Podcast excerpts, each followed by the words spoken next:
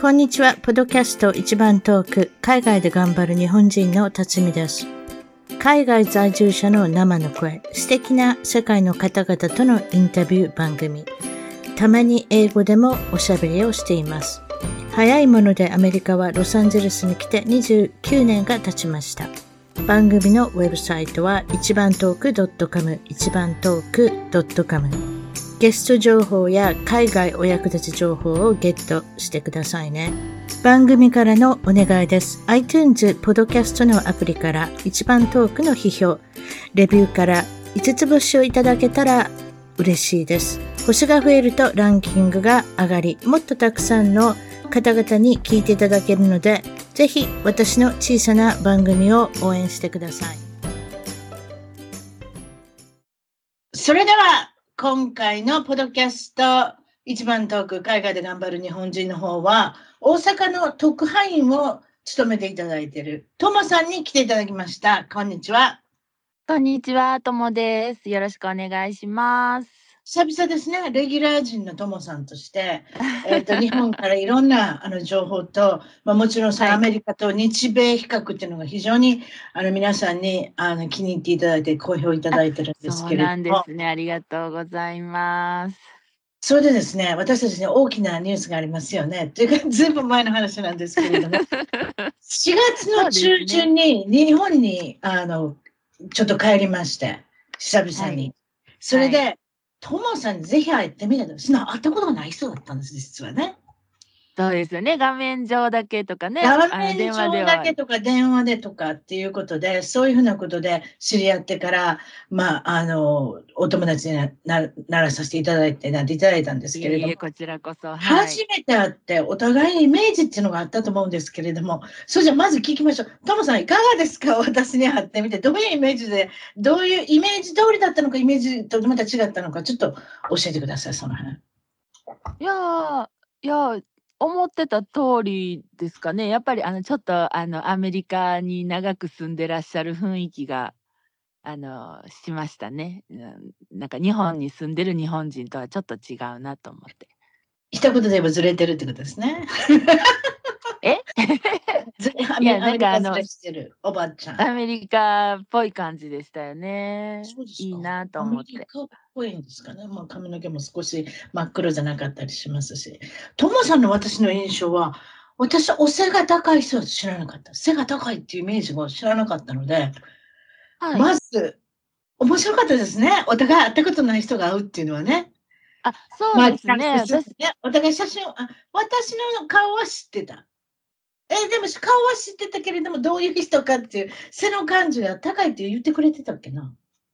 言ってました。っけね。いや、もう忘れましたけどね。とにかくでも背の高い人が待ってたので、うん、あ、これだと思って、顔とこの背の感じとかっていうのが、イメージがちょっと違ったんですけれども、なんとも、あれですね、アメリカもののお洋服が似合う感じの人でしたね。もっとスポーツから狙えてたんですか？そうでもない。あ、一応ね、あの、学生時代は、あの、下手くそなんですけど、バスケットとかを、あの、スカウトされスカウトじゃないか。スカウトされるでしょ、でも。スカウトっていうほどじゃないんですけど、あの、いやいやいやややらへんかみたいなのは言われて、学校のクラブレベルですよ。学校のクラブレベル。学校の校内でスカウトしまくりますからね、背の高い女性見たら。まずはバスケットボールかバレーボール。そうそうそう。それぐらいですよ。もうそんなレベルなんですけど、ええ、だからもう今でこそ、あの、お洋服ね、あの、海外からザラとか、なんかいろいろあるじゃないですか、日本の。うんうん、もうね、うんうん、背高い人、着られるんですけど、うん、まあ、昔はね、本当にあの、アメリカにわざわざ買いに行ったりしてましたね、あの、ハワイとか。そうですか。やっぱりね、そういうことでしょうね。そうそうそう。そうそう、洋服と靴、もうないから。アメリカものが、あれですね、多分試着せずにプッとこう決まる感じの人ですよね。びっくりしましたけれども。私なんかアメリカものを買ったら下の裾を切らなきゃいけないとかそういうことばっかりしてましたけど、最近 最近はですね、もう最近ってこともないですけれども、私の来た頃は本当にジーンズを買ってブツって切ってたんですよ。それで、あの、洗濯屋、うん、洗濯屋さんっておかしいけどですね、なんて言うんですか、ランドリー。日本でいうドライクリーニング。クリーニング屋さん、クリーニング屋さんに行くと、裾直してくれるんですよ。えー、そんなんやってくれるんですか？そう。でもやってくれるんですけどね。自分でミシン持ってなかったから。うん。それにジーンズとか買ったら分厚いから自分で縫えないじゃないですか、どっちにしても。いや、無理ですよ、そんな。それで安売りで買ったジーンズなのに、ね、そこの裾を直してたら、ジーンズと同じぐらいの値段になるっていう。何してんねんよっていう。だから足とか背とか高かったら私も本当に節約ができたなって思う日々ですけれども、最近はやっぱり背が低い人もいっぱいいるんですよ、アメリカには。えラテンの人とか、背が低いし、ね、アジアの人も背が低いので、その背が低い人用のお洋服がちゃんとできてきたので、それそれで嬉しいな。なんかそんな感じなんですけれども、お土産までいただいて。ありがとうございます。こちらこそ、こちらこそ。やっぱりポーチとかそういう小物品は、日本は可愛いのがあるから、本当嬉しいです。ああいうのは手に入らないので。私何あげました？いや、あの、美肌、美肌とかになるビタミンのグミ、美味しいグミをいただきました。そうですね。肌と髪の毛にあの栄養がいい、ね、そうそうそう。ね、あとチョコレート、美味しい私の大好きなあのリンツのチョコレートをいただきました。アメリカ製じゃないですね、それはね。アメリカに美味しいものがないので、それはヨーロッパからの多分どっかで買ってきたんだと思います。いやいや、アメリカにも美味しいのあると思いますよ。あると思うんですけれども、多分やっぱりあれですよね。そういう美味しいってなると、やっぱりヨーロッパのものがこっちの人でも買いあさるっていうね。ちょっと大味な感じですよね。こう繊細というよりは、こう、ね、あの、うん、大味な感じがする。うん。コストコとかの見てたら。ハーシーとかなんかもうなんかチョコレートなのチョコレートなのかってやっぱり明治とか森永のチョコレートでね、育った私としては、え、これ、これって何？みたいな。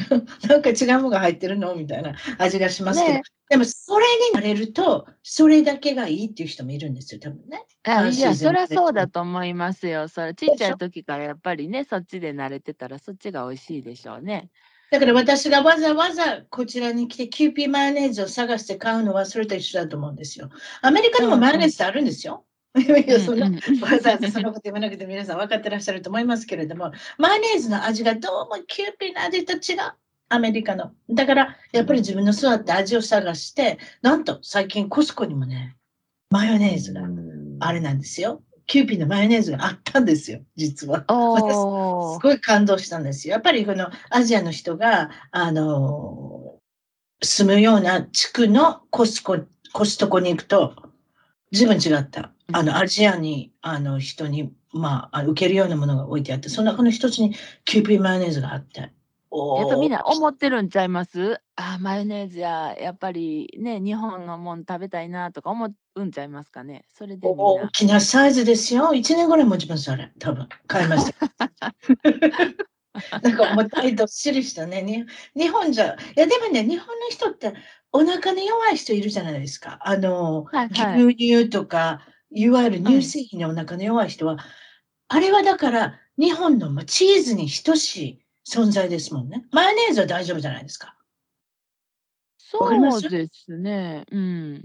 だってピザにマヨネーズかかったピザがあるぐらいですから、うんうん、マヨネーズっていうのは、だからそのお腹に来ないんですよね。そういういわゆる乳製品のアレルギーのある人は。なのでマヨネーズは持ってこないんです。うちの息子もそうなんですよ、実は。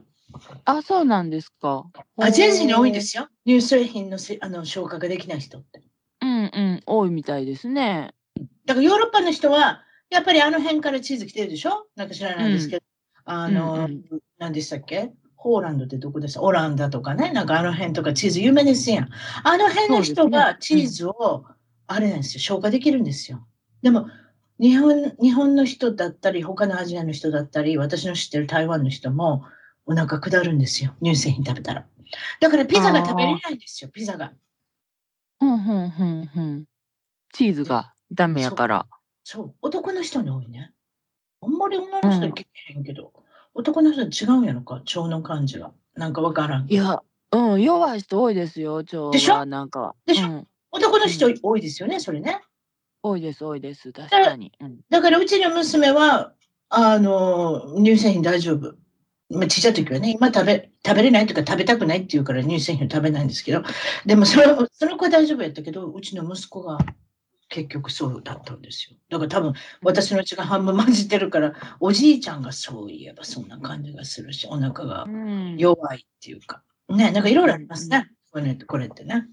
やっぱりね、人種でなんか違うみたいですね。アジア人とヨーロッパ人とかね。それはしゃあないわね。違う違う。あとお酒飲むと、酔いが回るのが早くて、あ、違う、うん、酔いが回って、いわゆるおおしっこ、尿になるスピードが速いのは白人、西洋人。ああ、うんうん。なんか、あのー、白人めちゃくちゃ、めちゃくちゃ強いですよね。あの、めちゃめちゃ立ちながら飲めるでしょ？あよく、うん、あの、立ってますや、バーとかでみんな飲みながらでも、アジアの人は立ってられないからみんな座るでしょ？だから居酒屋みたいなとこみんな行くでしょ？畳に座ったり、椅子に座ったり。座らなきゃ飲んでられないじゃないですか。あれじゃないんですよ。こっちの人って。だから飲みながら、立ちながらってできるから、それも飲んだらもうすぐ出るから、すぐお手洗いに行って、出しゃまた飲める。出しゃ、だからあんま読まないんですよ。足、千鳥足の千鳥足になったのはアジア人だ。ちはね、なんかね、あの、一応立って飲むとこももちろんあるんですけど、大阪にもね。うん。あの、弱い人と強い人ってやっぱりいろいろですよ。九州の人はやっぱり強いなと思います それ絶対強い。絶対強い。うん。絶対強い。あと寒いとこの人。そう、寒いとこの人。うん、だから大阪とか東京とか非常に中途半端ね。そそういう人いつも千鳥足になって、お父さん危ないよっていう駅のフォームに立っててね。うちの夫はもう一切飲まないんですよ。あ、そうなんですか。飲まない、飲めない。そういう人もいますからね。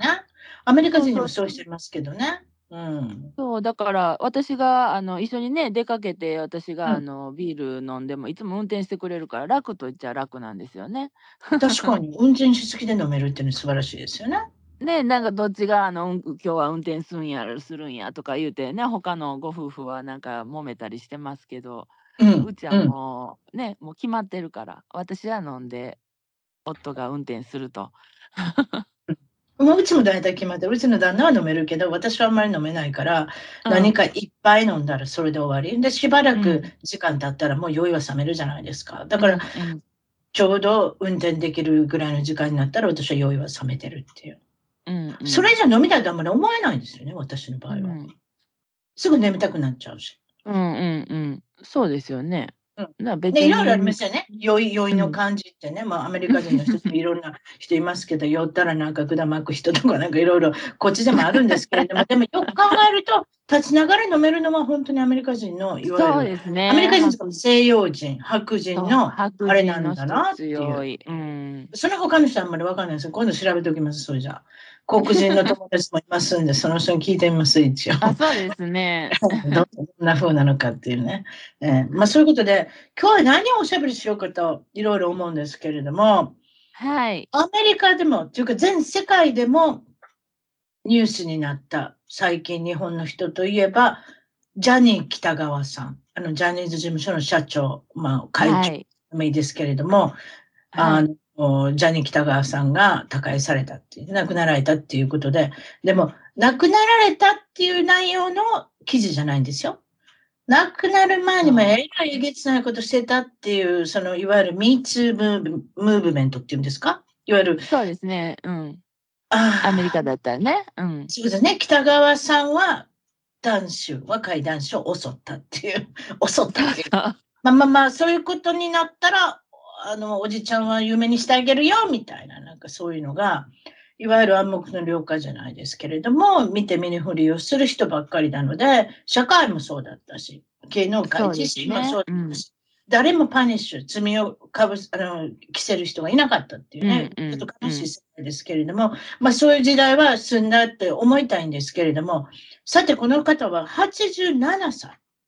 87歳で。で、亡くなられたんですけれども、まあまあ彼の仕事、まあ他界された後、多数の方が、私もこんなことを被害を受けた、私もこんなことを被害を受けたということで、うん、まあ、あの、ニュースになってるんですけれども、うん、別にそれで国民が驚いたわけじゃない。多分。今まで暴露本とか出した人もいるし、暴露する人もいたし。そうそうそう、みんな知ってましたよね。出ましたね、みたいな。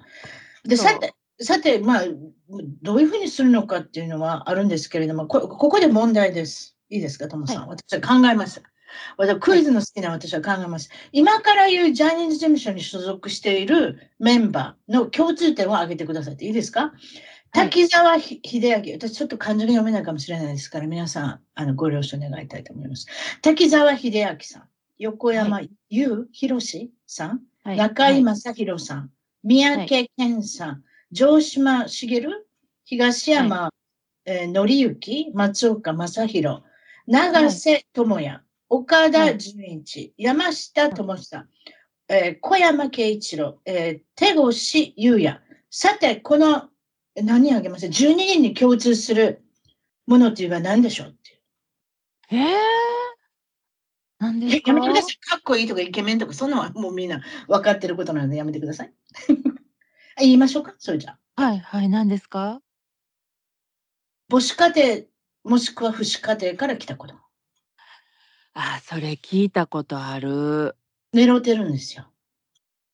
そう。あのー、ちょっとちょっとね、あの、家庭がちょっと辛い状況とか、お金がないそういう、そ貧困な家庭に育った子供時代の子供たちですよ。うん。うん。で、そその、私、読みましたよ。そのなんか、あの、まあ、あらすじがどういうふうなのか。もう、もうとんでもない、あいわゆる、だからど、どうやって食べていくんだろうみたいな生活をされてる方で、うん、その人の履歴書読んだら、もうジャニーさんもスッとあれですよ。これにしよう、あれにしようですよ。うん。悪いことしても文句言わへんから。結局お金のために目つぶるってことです。親も、親も片親だし、うん。あと子供自身も有名になりたいし。お金欲しいし。お金欲しいし、お父さんお母さんの、そのみすぼらしい生活見てられないし、僕が何とかしたいってね。僕、僕ってよく言ってますけれども、僕しかいないんです。実はジャニーズ事務所に一人ぐらいは女性いたと思いますけれども、多分新世界の子連れてきたのか知りませんけれども、100%男子ですよね。それももうあれじゃないですか。スカウトするとき13歳とか12歳とか、それぐらいの子供でしょ、多分。そうです、そうです。うん。でしょ？うん。で、おもちゃに飽きたらポイするので有名な北川さんですからね。うん。うん。飽きる場合もあるんですよね、多分ね。だから、スターダムでのし上がって、わー、有名になりかけたと思ってポチッと落ちる子もいるでしょ。あれは何かあったんでしょうね、多分ね。それぐらいパワフルな人なんですよ。ね、拒否したとかね、なんかお誘いを拒否したとかね、なんか言いますよね。よくあるじゃないですか。うん、パタパタとスリッパの音がしましたっていう。あその寮に、ジャニーズ寮っていうのがあるんです。男子寮の中は鍵をかけちゃいけないっていうね。いや、怖いですね。ですやパタパタパタってスリップの音がするんですよ。近づいてくる、近づいてくる。ああ、止まったって。私、私のこの今の僕の部屋の前で止まったってね。なんかそういう状況なのが、あの、よく言われてますけれども。あと BBC、英国の、えっ、ー、と BBC、国、あれですか？国営の放送局でも、この、えっ、ー、と、北川さん、北川さんっていうのかね、どっちかって言ったら牢屋に入ってもいいんじゃないか、このじじいみたいな。このスケベじじいのあの、と言わせていただきましょう。ひょっとしたら北川さんのファンがいるかもしれませんけれども。いや、いないでしょう。スケベジが BBC で大々的にあの報道番組で、まあ、特集されたと。で、中にやっぱりあの、まあ、インタビュー受けてる人の少し見ましたけれども、今の言ってるようなことですね。はい、同じようなこと言ってる。いわゆるだから、親ももう暗黙の了解。親も子供もどちらも有名になりたいし、お金が稼ぎたいし、もう北川さんお願いします、みたいな、なんか、そんな感じですよね。うん、ねこれもあれですよね、BBC がこう大々的に言ったから、日本でもそういう流れになったんですよね。あそうだと思いますよ。逆自分たちで、そうそう、自分たちで大ごとにはできひんくて、外圧から外から言われて、ようやく大問題になったんですよね。うん、そうですよね。ななんか日本の芸能界っぽいですよね、それってね。うん、まあ、そうそう社会ね、だからその国際社会にも応えなきゃいけなくなったっていうね、どうしましたみたいな。だから、いわゆる、だって、国民も無視したし、社会も無視したし、芸能界ももちろん無視したし、警察も無視したし、みんな無視しまくったわけですよ。そうですよ。で、この方がビリオンネア、いわゆる何兆円っていうあのビジネスが築く87歳。そういうことを悪いことし始めて70年間って言ってましたよ、確か。ええ70年か60年間かな。だから、その、初めてそういうことをされた人のインタビューとかも入ってるんです確かね。BBC の中にね。ちょっとまだ見てない。あ読んだだけですから、あれですけれども、い今現在も70いくつの人だったと思いますよ、その方。それで、あ。ええ北川さん、北川さんって言っておきます。一応、別に牢屋に入ったわけじゃない。あの、北川さんはですね、ロサンゼルスにま生まれるんですよ。確か、お寺の息子だったと思いますけれども、はいはい。寺さんの息子、ね、えーっと、それで2歳でもう日本にとっとと帰るんですよ。ご両親と一緒に。うんうんうん。でも、16歳で再度、高校、大学に入るためにロサンゼルスに来るんですね。うんうん。で、1952年、まあ、戦後ですよね。アメリカ軍に徴兵されるんですよ。どうしてアメリカ軍にあの入らなきゃいけないのか、入隊しなきゃいけないのかっていうのは自由国籍だったからですね。国そうでしょうね。うん。日本の国籍もアメリカの国籍もあったっていうことで、うんまあうん、法律的には知りませんよ。まあ、そういうことあったということで、朝鮮戦争にまあ入隊して、従軍して、で戦争の孤児となった、ちょっと読みますよ。これは私の言葉じゃないですよ。戦争孤児となった子供たちに英語を教えるなど、1年2ヶ月の兵役の後、軍事援助顧問団の事務職員として来日し、そして、東京の米国大使館に駐在しながら、少年野球チ、あ少年野球チームの、草野球チームのジャニーズを結成した。うん。そして、後にこの中のメンバーの中の4人が多分青井照彦だと思いますけれども、えージャニーズ事務所第1号のグループになったと。あ、ほ青井照う青井照彦は一人でソロデビューか。ジャニーズっていうのは知らんな。いくら私でも。うん。確か。うんだから相当昔の話ですね。そうですね。というこ野球やったんですね、もともとね。そうでしょ？そこまで分かってないでしょ？私、ウィキペディアで調べたんですよ。それで。それで読まさせていただいたんですけれども、まあそういうことで、うんどうしてアメリカに生まれて、どうしてあまた日本に帰ってきて、どうしてまたアメリカに行ったのかっていう、その謎が解けて、まあその少年野球チーム、あれですね、その中で悪いことしたんでしょうね、多分またね、だから日本で。違います。ねえ、もう。一時のことです。あ、それで書いてありますよ。あの、子供を送りに行ったりとかしてあげたみたいですよ。両親のところに。あの、届けしたみたいですよ。だからどっかに書いてましたよ。で、もう恐怖だったんですね。届けられることが。あ送りねえ、そうでね言。われることがすごい怖かったんですって。また、車の中でなんかやられるって。うんだからそこから始まってるんですよ、この方。すごいでしょそれがお金とつながっていくわけですよね。うんうんということで、これからまだまだどんどん、まあ、被害者のあの人が出てきて、暴露とかって言って、一人有名な北浩二っていうのがいたんですね。北浩二さんって言っておきましょうか。フォーリーブスっていう有名な、い、わゆるジャニーズ結成の後、フォーリーブスっていうのが結成されたんです。はいはい。これも4人のメンバーで、男の子、男の子っていうか、まあ男子の中で、あの、和歌山出身の、えー今言いました、北浩二。北はいはい。浩二、あれですよね、フォーリーブスを辞めてから、ブワーって言いましたもんね。北こ、あの、北川さんのこと。あ、こんなんされたみたいなこ。んなんされた、あんなんされたって本書いたみたいですよ。確か本。私は立ち読みしたかどうか、そこまで買うまでいかないですけど、立ち読みしたかどうか、ちょっと覚えてないですけれども、その人が、なんと、あれでしょう、覚醒剤所持したとかって言って逮捕されるでしょう。あんなんひょっとしたら、あれ違あうセット、セットアップされたんちゃう？私はそうとしかね考えられない。ええ怖い。だから、口を、うねん、口をこう塞ぐためにはこうしようということで、多分覚醒剤ピピって入れたりとかなんかして、それで警察とか呼んで、今なんとかなんとかって言ったら、すぐそんなん捕まえられるじゃないですか。あーそれからって今どっか出て、どっかもういなくなっちゃったんじゃないですか。その方、北浩二さん。一番人気あった人ですよ。確かフォーリーブスの中で。女性のね女。性ファンが一番いた人ですね。だから、その人を信じたファンもいっぱいいたんですよね。で、その時が一番危なかったと思いますよ。ジャニー北川さんにとっては。あこれでああかんのちゃうかな。で、どうやってこれ口を塞がらそうらせようと思ったら、ひょっとして覚醒剤のアイデアが浮かんだのかもしれないじゃないですか。私知りませんよ。うんうんん、私の予想ですからね。私生でもいろんな予想しますから。ということで、宝塚の今度話題に行きましょう。トモさんが、はい。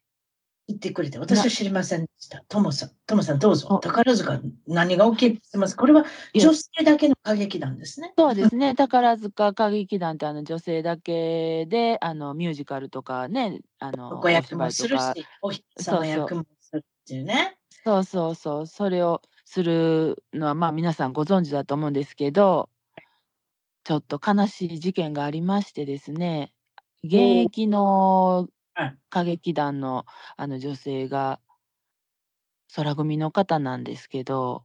空組ってなんですか？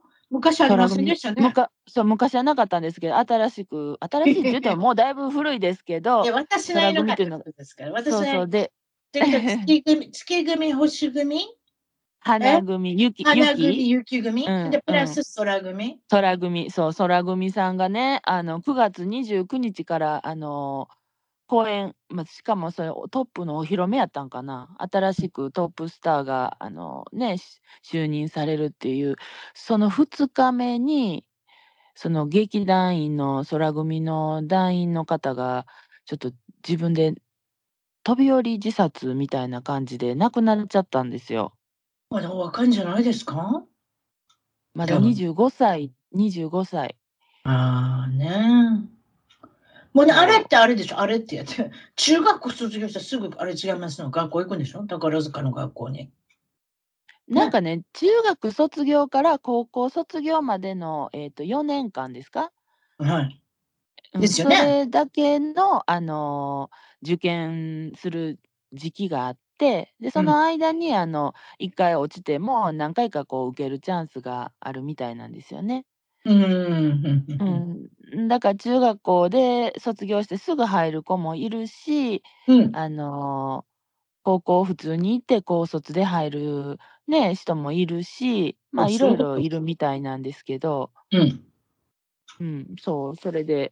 その、この亡くなられた女性は、うん。あれですか？比較的もう歌劇団のもう舞台に立っておられたような人ですか？それとも。ちょうどね、まだ6年目か7年目かぐらいの、その新人公演っていうのがあるんですけど、うん、その新人さんの公演のなんか取りまとめをされてた方みたいで、うん、ちょっと名前はね、一応公表はされてないんですよ、公式的には。ね、うんうんうん。うん、ね、多分あの、ご遺族の意向とかもあるので。そうですね。そうね。で、何を悩んではったんでしょうね。なんかね、あの、で、このこの数日前に記者会見が行われて、劇団員劇団からの記者会見は昨日あって、で、その前にご遺族のその代理人の弁護士さんが、あの、記者会見開かはったんですよ。うん。で、それ見たらやっぱりその、本番の公演本公演と新人公演両方準備せなあかんっていうので、長時間労働、家も帰ってからも準備せなあかんって言って、毎日3時間しか寝られへんかったって言ってね。あ、そんな日々が続いたんですか？そうそうそう。で、そう、長時間労働と、で、あとはあの、周りの方から、なんて言うんですかね、あの、いじめっていうか、パワハラっていうんですか？うんうんなんかそういうのが、女性だけの花園ですからね。そうそうそう。怖いですよ、多分。うん。うん、そう、それで、あの、遺族のね、その、代理人のその弁護士さんは、そうやって発表されてたんですけど、昨日、その劇団からの、ね、あの、記者会見は、その長時間労働は認めてたけど、そのいじめみたいなパワハラはね、そんなんは認められへんかったって言ってるんですよ。あ、そう。うん。それ、これだからまた、あの、えらいことなりますよ。そんな遺族ご遺族の方はそんな納得できひんって言って、もう一回調査やり直せみたいな。ね、そんななるし。いわゆる過労死に似てますよ。そうなんですよ。自分で、自分で命を絶ったっていうとこ違いますよ。でも過労死みたいなもんですよ、それって。そうそうですよ。もうそれで精神的に追い詰められたと言ってそう、そういうこと。この状況をどうやって逃げたらいいのか、もう死ぬしかないってこと思ったかもしれないじゃないですか？そう、そこまで追い詰められたんですよ。で、この方には双子の妹さんお姉さんかなんかいるっていうことなんからしくって、あの、うん、入った年、その入団した、受かった年時はあの同時じゃなかったみたいなんですよ。なんか、あ、一緒にいるの？宝塚にいるの？そう、今もいてはるみたいなんですよね。うん。うん。うん。そう、なんか。双子の片割れちゃんがそんな風になっちゃって。あれやろね。後悔いっぱいあるやろね。お姉ちゃんとか妹かなんか知らんけど、助けられへんかったとかね。もいやもう家族はもうほんまにもうね、助けられへんかったっていうので、もうそらもうね、ほんまに苦しいやろなと思います、もう。それだけがね、やっぱ心残りね。やっぱりその自分で命を絶ちはる人に関わった人。最後に関わった人、最後の1週間に関わった人、1ヶ月に関わった人、何でもいいですけれども、それが一番やっぱりね、あの、なんとも、あれですよね。うん、辛いですよね。そうですか。双子といえば、私、三つ子の話していいですか？なんて、あの、三つ子が直接知ってる人じゃないですよ。三つ子が多分、この方は自然に三つ子に恵まれる方。それかアメリカ人って結構双子って多いんですよ。三つ子はさすがにあんまり知らないけれども。はいはいはい。双子はたくさんいます。まあ、日本でもね、ちょこちょこはね、いますね。こっちは結構どっさりいます。結構います。はい。はい。日本だったらあれじゃないですか。よく小学校でも、双子がいるねんって見に行こうとかつってクラスまで見に行ったりしましたよ。いや、ね、顔一緒やとかね。当たり前ですけど。すいません、すごい基本的なこと言っちゃって。いやいや、あの、全く同じ格好でね、髪型まで一緒にそうそうそう、あれ嫌やるね。もう半分嫌になってくるやろね。多分小学校の高学年ぐらいやったら。もうほんまにコピーしたみたい。そうそう、もう。いや嫌な子も出てくると思うで。おかお姉ちゃんがピンク着たら全く一緒のもう、いつもセットで買うてるわけやろ嫌やろな。わからんけど。そうですね。なんか自分はピンク、こっちはなんか黄色とかね、オレンジとかなんか色決められたりして、ね。これも実は私14歳ぐらいの子が双子だったんですよ。はいはい。アジアアジアの子やったかな何人だかわからない。アメリカ人なのか何人かわかんないけど、見たんですけど、14歳、15歳ぐらいで、全く同じ服着てたんですよ。この子どうな、この子たちどうなってんのかな思ったもん。それぐらいだったらもう嫌って言えへんか？親が無理やり着せることもできへんで、14歳ぐらいの子やったら。そうですね。うん。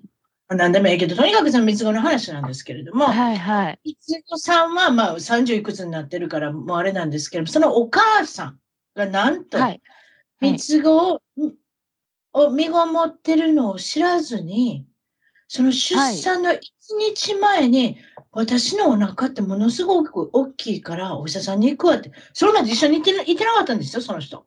ちょっと、ちょっとヒッピーでしょ？本当にヒッピーな人なんですって。うちの娘に、娘に言わせると。あの、娘も、その、その娘さんも3人生まれたんですけど、女の子3人生まれたんですけど、皆さんヒッピーの感じなんですって。で、お母さんもそれの親ですから、まあ、ヒッピーの、あの、す、まあまあ、ヒッピーなお母さんで、私ってすごいお腹が大きいから、人のもう倍以上あるから、行ってきますってウルトラサウンド、超音波に行ったら、あなた、三密つ子が入ってますよって言われたんです。すごいでしょ？すごいですねそ。の次の日に出てきたんですって、赤ちゃん。で、全員でもやっぱり非常に健康だったみたいですよ。それってラッキーですよね。めちゃくちゃラッキーですよね。なんか、よくあの、ほら、もう流産しかかって、あの、安静で入院するとかね。ダメって言われるじゃないですか、最後の方になったら。うん。ここで動いて、すごい小さな子が生まれても、もらっても困るので、もう食べるだけ食べて寝てるだけ寝てくださいって言われるでしょ？最後の三月とか二月とか。多分、そうですね。うん、うん、うん。そういうイメージです、大体。ね、ね。うん。で、ここでお話したいのは、どれだけちっちゃい赤ちゃんが生まれてきてるか。私もちっちゃい赤ちゃんを、ね、あの、多分、ともさんもちっちゃい赤ちゃんって多分そういう集中治療室とかそういうとこ、はいはい、見たことあると思いますけれども、そ本当に、もうコーラの缶一つしかないような子供のお話をさせていただきたいんですけれども、うん、この赤ちゃんは4月の初めに生まれて、なんと700グラムで出てきたんですよ。3ヶ月早く出てきた赤ちゃん。これどんな、はい、誰の赤ちゃんかっていうのは、まあ私の好きな野球チームのエンゼルスの中のキャッチャーをしてるスタッシーさんという男性がいる、男性やってプレイヤーがいるんですけれども、その方のが未熟児を早産で3ヶ月の早産産むと700グラム。はい。で、それから彼はもうもう野球できなくなったんですよ。ものすごい複雑なあの健康状態になってしまうんです。その赤ちゃんが。どれぐらい健康状態が、まあ、もちろん700グラムで未熟児の、あれなんて言うんですか、未熟児のインキュベーラーって。インキュベーラーって言うんですよね、英語で。ちっちゃいところに入ってますやん。プラスチックの。あの、ああの保育器のことですか、ね、保育器、あ、それそれですね、保育器ですね。うん、そのことができる出てこないずに、英語で出てきましたけれども、最初の数ヶ月、数ヶ月が、数ヶ月間は、この男の赤ちゃんは肺炎になり、血液感染症になり、脳出血になり、肺の拒絶拒脱、うん、それで、あばら骨の日々、うん、いろいろ治療、いろいろ治療しても、の、あの、ポッと押さえたらプチッと割れたんかもしれませんもんね。そんなちっちゃい赤ちゃんだったら。そうですね。肋骨骨の日々。うん、えー、それと、骨の病気。気道、うん、気道。ちょっとあまりにも難しい漢字なんで読めないんですけれども、私英語で読みましたから、いいわゆるだからその、まあ、息が苦しくなってくる。うん、それと、まあ、無数の突き刺したあの針、いわゆる注射？されるので、針がいっぱい刺さってるので、いっぱい傷があったっていうのを、そういうふうなことで、あの、非常に難しかって、4回の転院を重ねて、まあ、他の国に4回行って、204、214日間入院して、やっと退院したんですよ。2週間前に。よかったですね。えー、ないでしょ？まあ、彼は、あの、もちろんプレイできなかったんですけど、1年間っていうか、まあ、シーズン中すべて、あの、うんうん、もちろん、エンジェルスのチームとしては、あの、すべて給料を払って、うんうん、あ、ってくださいっていうね、お見舞いとして、うん、あの、お金、うん、させていただきますっていうことで、まあでも、まあ、おめでたい、おめでたいっていうお話なんですけれども、まあ、とりあえずは、あの、最終的にはどこの障害もなくに、あの、赤ちゃんはすくすくと育つっていうふうに、お医者さんは語ってるみたいですので、まあ、そういうこともあるんだなっていうね。うん、そういうのって聞いたことあります？未熟児のお話そう、そうですね。私の友達が、あの、妊娠6ヶ月かぐらいに、あれなんて言うんですかね、急に高血圧になっちゃって、もう母体がもそう、急にね、もう母体が持たなくなるって言って、もう途中で出産しないといけなくなっちゃって、で、それで600グラムぐらいの、あの、赤ちゃんを産んだんですけどそれちっちゃいな。さっき700グラムって言ったけど、さらに100グラムちっちゃいってことは相当やな。うん、やっぱりね、その子はもう、あの、ダメだったんですよ。もう。うわー、気の毒やね、うん。お母さんの気持ちが気の毒やね。そうなんですよね。なんとかと思ったんですけど、やっぱりいい話もあるけど、やっぱりあかん話もあるんですよね。その方は次生まれましたか？そうすいや、もう、ダメだったんですよ。だから、次の子できなかったの？うわ、かわいそう。そうなんですよ。もうずっとね、あの、治療とかをずっとされてて、で、何回もこう、ね、途中でこう流産みたいになっちゃったりしてたんですけど、ようやく育って、あともうちょっとっていうとこやったんですけど、ダメになってああ、そういうこと。治療の果てに妊娠されたあれだったんですそうなんですよ。あ、それは気の毒だわ。そう、そういうこともあるんですもんね。そうなんですよ。だってね、健康な母体やったら、また次の子産んだら岩っていう人もいるじゃないですか。ほんで本当に生まれるじゃないですか。うん、うん、うん。そうですか。それは気の毒でしたね。そうです。そこでちょっと疑問なのは、例えば今600グラムの赤ちゃんって言いましたけれども、はい。アメリカで調べたんですよ。アメリカで中絶私もいらない。はいはい、何かの理由でいらない。うん、もしくは例えば羊水検査をして、うん、障害がある子供が出てくるっていうなら私は、あの、中絶したいという人も出てくるじゃないですか。もちろんどんな理由で中絶するっていろいろありますけど、はい、さて何週までできるでしょうっていう。一応アメリカはこれは州じゃないと思うんです。これは連邦のあのレベル、うん、いわゆるアメリカ全体で決まってるのは、いくえー、何週ですかね。日本は、あの、20、2週からは産まないといけないんで、21週と6え6日までは、いや、それ、6日？すごいそうそうそうそう。そう、そこまでは、あの、うん、ギリギリできるんですけど、22週からはあかんのんですよ。アメリカはどうなんでしょう。もう、出産直前までいけるとか？いや、そんなこと。その似てますよ。いわゆる、だから、陽性検査するのは多分20週目ぐらいですよね。うん。ね、だからやっぱりそれに合わせてっていうことで24週まで。24ですか。はい。だから日本が22やって2週間ちょっと多いってことなんですけれども。でさて、さて、これは私の時代にはこれなかったと思いますけれども、アフターピルってよくあるじゃないですか。いわゆる中絶、はい、中絶薬っていうのがあるんですよね。はい、はい、これを流れますっていうか、流産しますじゃないですけど、中絶できますみたいな。さて、あの、最後の生理の初日から何日目までそれが飲めて、ちゃんとそういうふうにあの赤ちゃんが流れるでしょうって。ええーすごく問題です。ちょっとやりすぎましたか。いやー、どうなんやろ。そう11週まで。え、そんなに？すごいでしょそんなに？え？そんなに、そんなに長いこといけるんやなと思って。ええー。77日間、77時間考えれるんですよ。それって長くないですか？いや、すごいですね、それ。でしょ？多分だから2週間、うん、え？あの、検査紙に出てくるのってあれですか？最後の生理の日、時から？3週間目ぐらいですか ?2 週間目ぐらい？わからん。あ、4週間ぐらいか。やっぱそれぐらいいるよね、確か。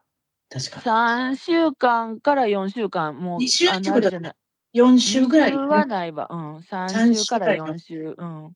お医者さんとこ、お医者さんとこ行ったら2週間でわかるけど、それだから、ね、あの、もうちょっとな、ハイテックな、あの、妊娠検査薬をした場合ね。うん。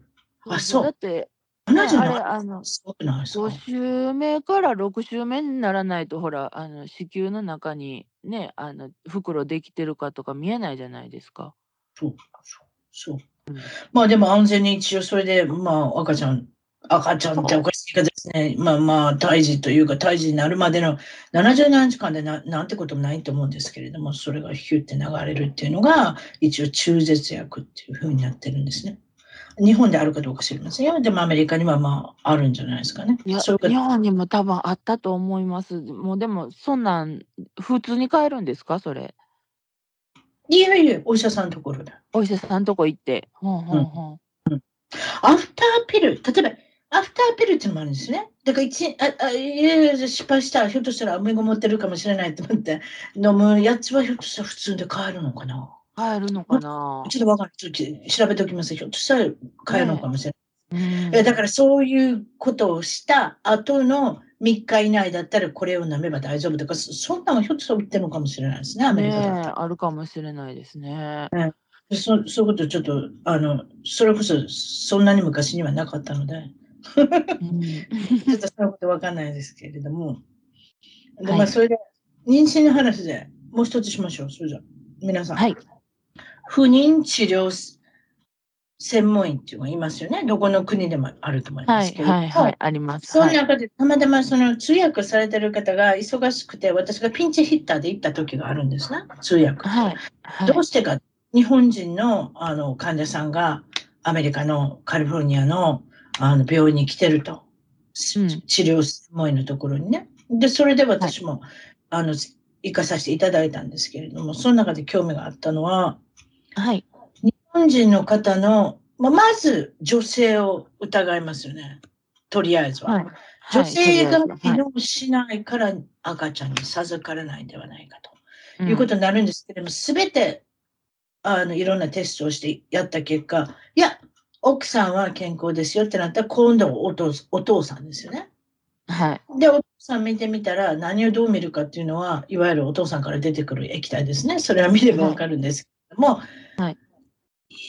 何件かあったんですけれども、日本の男性で、はい、精子がまるで動いてないんですよ。死んでるんです、いわゆる。ああ、動いてない。うん、動いてないっていうか、知りませんよ、内容は。だからいわゆる、あまあ、か動いてるのがいない。一匹の数が少ないとか。精神がポロポロポロポロと動くもんでしょ？そう動くのが鈍い人いますか鈍いよりもその前にも動いてない人が何人か出てきたんですね。えー、それで、私、通訳しなきゃいけない。うん、すいません。あの、そういうことでこうなりましたんで。それで、おたふく風邪されましたかって聞かなきゃいけないんですよ。絶対。ああ。その前に聞くんですよ、検査の前に。おたふく風邪を皆さん引いておられるんですよ。それで、興味あるのは、興味あるのは、アメリカでは予防注射を絶対せないかんのですよ。それは拒否する人知りませんよ。はい。でも、おたふく風邪の予防注射の子供の時にしなきゃいけないんですよ。なんでか、高熱に、ものすごい高熱出るんですよ、あれはね、確か。で、3日4日高熱が出た、その中で、一生台無しになる。だから赤ちゃんできないんですよ。それで。死んじゃうんです聖書。高熱で。はあ、えらいこっちゃねえらいこっちゃでしょ？うん。で、お父さん、周りでそのこと思わないじゃないですか。お父さんっていうか、まあ、旦那さん。これどうするともプラプラン B があるんですよ。はい。精子買ってくるんですよ、精子バンクから。そしたら、そんな、ことに次の月に、奥さん、ちゃんと妊娠されるんですよ。これ大変ですよ。通訳しなきゃいけない。手術、手術、手術もしはったんですよ。だから手術っていうのは結局、精子だ、だからお父さんの体の中に生きてる精子があるかどうかっていう手術もするんですよ。たまたま。あ、それを、それを確認するために。そう、通訳しなきゃいけない。それ一つ目のたまたまには何もいませんでしたって言ったんですよ。ああ、失礼しました。次のはまた行きますので、次のたまたま見てみましょう。接種動いてるの、ああ、またなかったですっていうことで、プラン B でお願いしますって言わなきゃいけない。まあ、ご主人ふてくされてますよ。もう。でしょうね。そらね。今までそんなこと思ったことない。うん、でも奥さんとしてはもう次のプラン B にノリノリですよ。乗る気ですよ。もう子供欲しい。うん。そういうこと。もう子供が欲しいから。お父さんも、そう、お父さんはもうね、お父さんじゃないですか。ご主人だから。うん。ご主人で何にもうまいことできへんやったら、もう次ので行きましょう、買いましょう、買いましょうっていうことなんですけど、その精子バンクに、あの、あの、加盟、加盟っておかしいですけど、メンバーになってる方っていうのは、いわゆる精子を提供されてる方っていうのは、一人しかいなかったんですよ。その、その委員で。ああ、そうなんですか。うん。なアメリカで、日本人で、いわゆる参考？賢い。うんうん、賢くて、何でしたっけ？えー、と顔ががいい。容姿がいいとか？背が高い。うん、この3つが揃ってる人を出なきゃいけないんですね。そんな人いないですよ。アメ、日本人そんなにいないのに、こっちの移民として。なので、一人がどんどんあの赤ちゃんの提供者になってる。精子の提供者になってるんですよ。はいはい。儲かれないんですよ。精子提供してもあんまり。まあそうでしょうね。うん。でも、そんなこと言えませんよ。一人の人がやってるんですよって。うん、でも、選ぶときに分かりますよね。もうこれしかありませんって言わなきゃいけないから。そうなんですよ。親子関係はどうなるんですかねその精子提供者は。はもう、ただの提供者で、親にはもう、なれないんですかねあ、それも放棄しなきゃいけないですね。それサインしてる証明してると思いますよ。その提供時点で私は。まあ、そんなんだって何十人あれじゃないですか。あの、妊娠してる方がいらっしゃると思いますよ、その方で。ああ、なるほど、ね。そういうことになると思いますけれども、でも、一応でも、だから、ご主人はお父さんだし、あと、日本人は絶対秘密厳守にしてくださいって言わはるし。だから、子供も知らない。お父さんの子供やと思って育ててるみたい。皆さん。絶対そういうこと言いたくないって言ってる。うんうんうんうん。アメリカの人って言いそうですけどね。そうですよね。うん。どうなんだろう。どうやっても顔似てこないでしょ？だってお母さん似てるけど。うん。やっぱり、うん、ねちっちゃい時からそのお父さんの子供の時に似てたりとか、なんかいろいろやっぱりありますしね。あの、お父さん側の親戚に誰かに似てるとか。ね、うん、うん、私だって、まあ私は主人が白あの白人というかアメリカ人ですけれども、うん、どうやってもお母さんにも似てたりお父さんにも似たりするじゃないですか、写真見たら。ちっちゃい時に2つ並べたらよく似てたりするんですよ、子供が。だから、そうです、うん、だからそれがないっていうね。うん、まだ厳しい状態ですけれども、うん、うん、でご主人もちょっと半泣きみたいですけど、奥さんはハッピーですよ。妊娠した時は。うーん。という。すごい、すごい通訳をされてたんですね。大変ですよ。そういう時に。ね、デリケートですもんね。誰にも会いたくないっていう、ふてくされたっていうか、非常にショックを受けてるご主人に対して、ね、何もあの言えないっていう、なんか情けなくてきますけれども、うん、気持ちもわからんでもないっていうか、女性ですのちょっと、あれ、全然また違った風な捉え方かもしれないですけどね。うんうんえー、という、ね、まあ、そういうこともあったっていうことで。はい。あと、アメリカ、あと、この話題いきますかね。めっちゃ安い、うまいでっていう、大阪のランチっていうね。急に行きますか？ちょっと変わって、ね、大阪の方から、もう、あれじゃないですか、このグルメのランチが。大阪、そう。はい。串カツ。串カツっていうのは、これ大阪特有の食べ物ですね。いわゆる牛肉のスライスしたものをパン粉で揚げるっていう。そうですね。まあ、牛肉やら、あの、豚、エビ。あ、もちろんね、いろいろ出てきます、ね、いろんなもん、野菜とか。はい。カツにするっていうのは、大阪得意ですよね。はい、豚をカツにしたらとんかつになるけれども、うん。うん、まあ、ということで、まあ、あの、牛肉をスライスしたのを串に通して、パン粉をつけて、よくありますよね。最近自分でなんかもう、串カツができる店とかありますよ。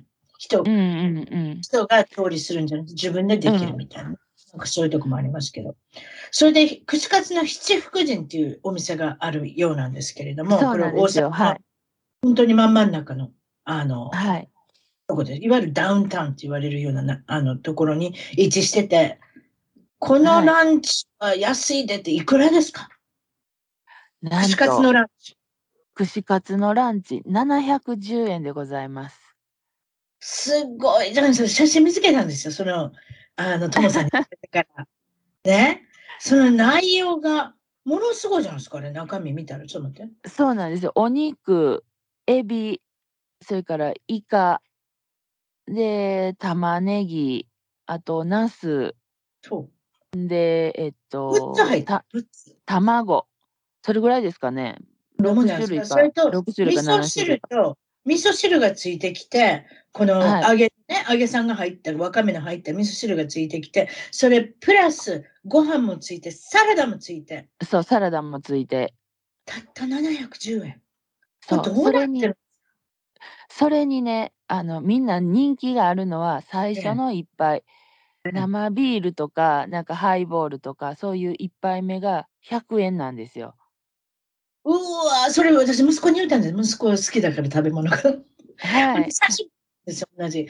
で、いくらと思うって聞いたら、はい。いくらなんかな、あの子。ちょっと待って。今、ちょっとテテキスト見てみるな。ないくらって言ったかな。これでいくらと思うって言ったら、11ドルって言ったんですよ。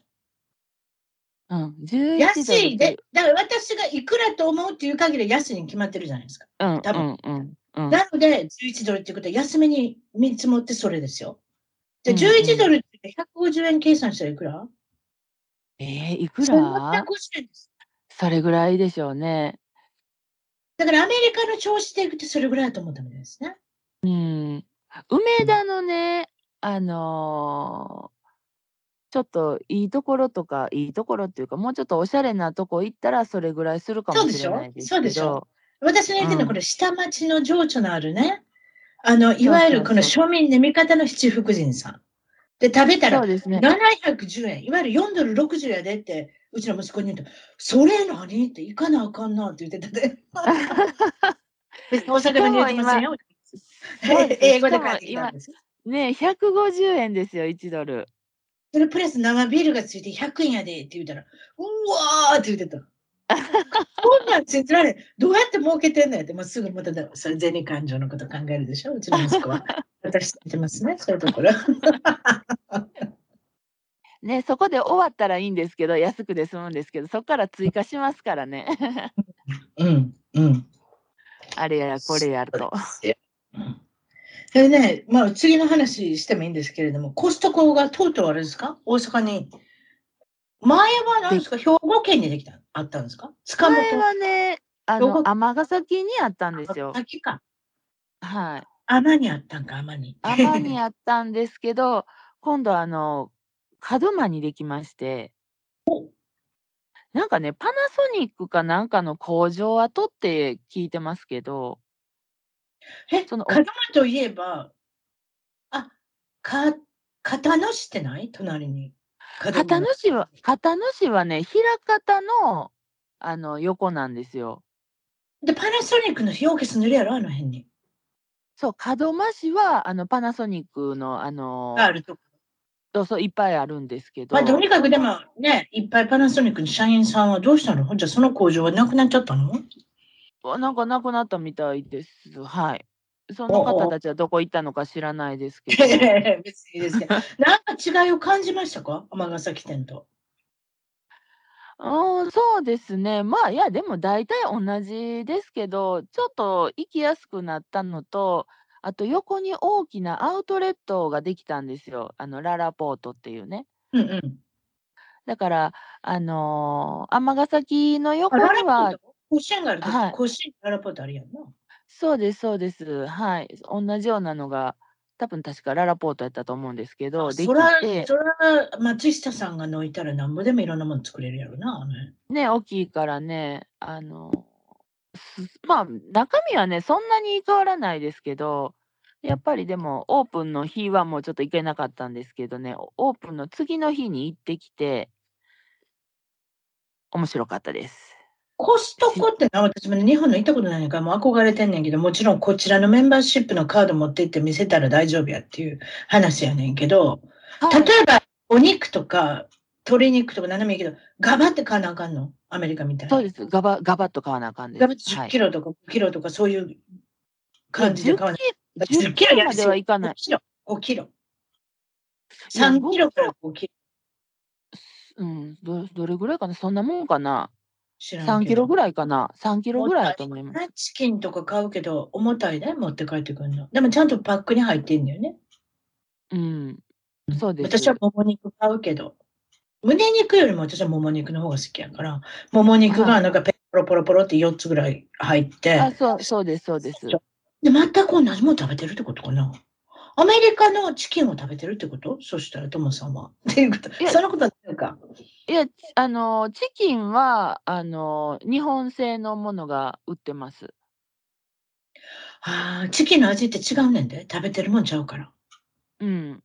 違いだって KFC、ケンタッキーフィラドチキン日本にも行ったことあるけど、アメリカのケンタッキーとちゃうで、味が。あ、そうなんですね。はい、そう思いました。鶏の、鶏の味が。多分鶏肉の食べるもんが違うんだと思う。アメリカは多分、トウモロコシ食べさせてるでしょ。うんうんうん。日本は違うもん食べてるのちゃうかな？わからんねん。えー、どうなんでしょうね。だから味が違うと思う。やっぱり何を食べてるかで味が決まるんちゃう？そういうのって。そうですね。うん。うん。そうそう。それで買ってきたのはいいけど、またそれ冷凍せなあかん。あれね、もうちょっとあと半分、あそうでしの、そう、少なく売ってくれると助かるんですけどね。一回買ったら長いことあんねん。そう。あれ、一家族で食べようと思ったら結構時間かかるんですよ、何でも。でもなんか、だから日本の場合やったら、あれ、あれやんね、あの、生協のお買い物じゃないけど、なんかバラバラに買う人もいはるんですよ。だからトイレットペーパーとか16ロールもいらんからってことで、16ロールいただいてもしょうがない。20ロールでも何でもいいから、だから半分に割って、二家族で分けるとか、そんなしてる人もいっぱいいるんちゃう？あ、いっぱいいます。あと最近ね、あの、コストコで仕入れてきたものを小分けにして売ってる小さなお店が流行ってます。すごいな、それ。頭ええな。そ、それすごい流行ってるらしいですよ。ほら、頭ええな。そこから買ってきて。で、コストコ。でも、それでえらい高い値段かつけられてるんちゃう？そうでもないのかいや、ちょっとはそれはもちろん割高なるんですけど、でも全体を買うよりは安いじゃないですか。例えば、おお菓子でもあの、マドレーヌ4個入ったものを1つのパックに売るとかね。うーん、なるほどな。そういうことか。あとな、アメリカのコスコ、コストコな、コスコって言ってしまうな。すいません、はい、コスコって言うんです、こちら。なんか知らないけども、コストコになっちゃったんですよ。t を発音しちゃうんですよ、ね。はい、ね、そうですね、うん。こちらでは t を発音しないんですけれども、あの買って出口のところでレシート見せやなあかん？それは一緒です。一緒やね。だってあんな盗まれたらめちゃくちゃ高いですよ。うん。割り合いませんや、商売の。そうですよね。今、アメリカなんかすごいことになってるんですよね。その話しましょうか？はい、あ、盗む人が多いんですよ。盗賊団プラス個人でやる人。まず個人でやる人の話しましょうか。あの、はい、とりあえずどれぐらい販売店、お店が損してるか。20%損してるんですって。20 2021年と2022年のあの報告を調べたら20%増加、被害額が。ええー、それはすごい。で個人規模どうしてるか。例えばターゲットとか、ウォールマートとか何でもいいけど、スーパーマーケット。はい、あれね、ウォールマートは見せてくださいって言いますわ。レシート。めちゃめちゃ安いとこや。うん。それ見せてくださいって言うと本当やと思うよ。ほんで、一個一個見てんのかちょっと分からへんねん、でも。なんかぼーっとしてる人が立ってんねん。はい、オッケーって言うねんけど、何オッケーなのかなっていう感じがせんでもない。はい、例えばだって10個品物あったら全部チェックしてるかなっていつも思うねめちゃめちゃ早いから。コストコはめちゃめちゃちゃんと検査しはんねん。あそこは一つ捉えたら、ね、ね、一つ捉えたらめっちゃ大きいから。でも、でもね、ウォルマートはちょっとね、不安なんですよ。でも、でも私別にウォルマートのファンじゃないですよ。その人の肩持ってるわけじゃないですけど、こんなんでええんかなと思う時あるんですけれども、でも、うんうん、他の店もそれを強化しなく、しなくちゃいけなくなってきたんです、最近。どうしてか。うん、例えば CBS ってドラッグストアがあるんですけど、ドラッグストアとは何か。はい。小さな食品を売ってたりとか、牛乳とか、ちょっとしたスナックとか、食品とか、あとプラス、うん、大きなもので言えば化粧品、あとは薬。うん、まあ、いわゆるその、普通に買える薬、プラス、もちろん処方箋の薬も置いてるんですけれども、うん、あの、それは各さんに行って買わなきゃいけないんですけれども、その他のものは、はい、特に化粧品は何でも買えたんですよ。別にレブロンであろうが、はい、オレアルであろうが、その辺の20ドル以下のものは買えてた。それが今もう檻に入ってる、檻やって、ガラスのショーケースに入ってるんです、商品棚に。いや、取られたらあかんから。そう、ロックされてるんですよ。ちゃんと鍵もついてる。見られへんのですよ、はあ、ファンデーション色とか。色分からへんじゃないですか。分からへんからもう、当てずっぱで買ってまた返さなきゃいけなきゃなるんですけど、最近皆さんオンラインで買うんですかね？私オンラインで買ってめちゃめちゃ失敗してリターンばっかりしてますけど、だって合わないから、色が。分からん。そうですよね。特にね、あの、いろんな肌の色の方がいるから、ね、バリバリエーション豊かですもんね、そっちやったらね、そ色れがで、ね。それで、あの、ために置いてるんですよ。10ドルぐらいのものだったら、10ドル以下のものだったら、あの、商品が置いてたりするんですけれども、売り切れてたりするんですけど、あれわざと売り切れさせてるのかもしれないですね。取られないから。ああ。はあはあはあはで、残ってるのは、いわゆる皆さんが使わないよね、色。真っ白な色だったり、真っ黒な色だったり、いわゆるその、全然違う皆さんが手をつけないような色しか残ってなかったりするんです。真ん中の色はなかったりするんですよね。へえ。それはだから、ぼあの、あれですよ。盗難防止で、もう一つ個人的に取るのは、もちろんそこから取る人もいるけれども、今度はセルフチェックアウトっていうのが今最近流行ってるんです。最近というかもうこのどれぐらい？かな、5年ぐらい出てきたんですよね。うんうん。セルフレジ。自分で、セルフレジ。レジ？自分でスキャンして、自分の袋に入れて買う。それでレシート取って出ていく。それで5つもの持ってたら、その中で2つだけスキャンして、3つ払わんと出る人もいると思うんですよ。悪い人は。それが増えてきて、うん、今はもうまた、あれなんですよ。人を雇って、あの、レジのさんとかおじさんがいるようになるんじゃないかとか。ああ、そりゃそうですよ。なんかたまたまちょうど昨日ニュースにあの出てましたね。イギリスのなんかスーパーが、あのもう友人にするみたいな載ってましたでしょ？友人にした方がもちろんあれですよね。あの、従業員の、あの、就職率が高くなるじゃないですか。いわゆる。んだからお仕事ができるのはそれそれでいいんですけれども。だから、レジが自分でできるってやってた人も、あ、どうしてそうなってきたかっていう傾向なんですけど、最近今ニュースで、いわゆる個人的に取る人と、あと、はい。盗賊団になって高級店を襲う人とか出てきて、できてきたんですよね。で、はあ、怖いですグッチとかね。ビトンとかそういうところも人数制限し始めた。まるでコロナの時のように、う3人んしかうん。入っちゃダメ。だからもう並んでるんですよ。ビトンの店の前で、皆さん。ええ。取られないようにしようと思って、それぐらいしなきゃいけない。ふんふん。コロナの時は取えられなかったですよ。人制限してたから。う菌がんうん。移るといけないからね。だからその時代にまた戻って、3う人とかん。4人しか入れないようにした。どうして最近だから、それ誰でも入ってよくって、多うん。分、都市によっては、地区によっては、10万以下のものを盗んでも、罪にならない。罪ですよ。罪だけれども、牢屋に入らなくていいとか。何かうそういっん。た、とんでもない、あの、法律ができた地区があって、うん。そこの特に。サンフランシスコとか大きな街だったら、ビトンとかグッチのものガランと取られるみたいですよ。もう、ガバーって盗賊団が入って、ちゃんとうもう、あいん。わゆる目目星ものを盗んで、バッと出ていくっていう。ひどいでしょ？ひどいですね。とんでもないことですだからね。確かサンフランシスコの街並みは、そういった高級店はみんな閉まってるはずですよ。まあもちろん空いてるとこもあるでしょうけれども。うん。もう割に合わない。開けてても。うん。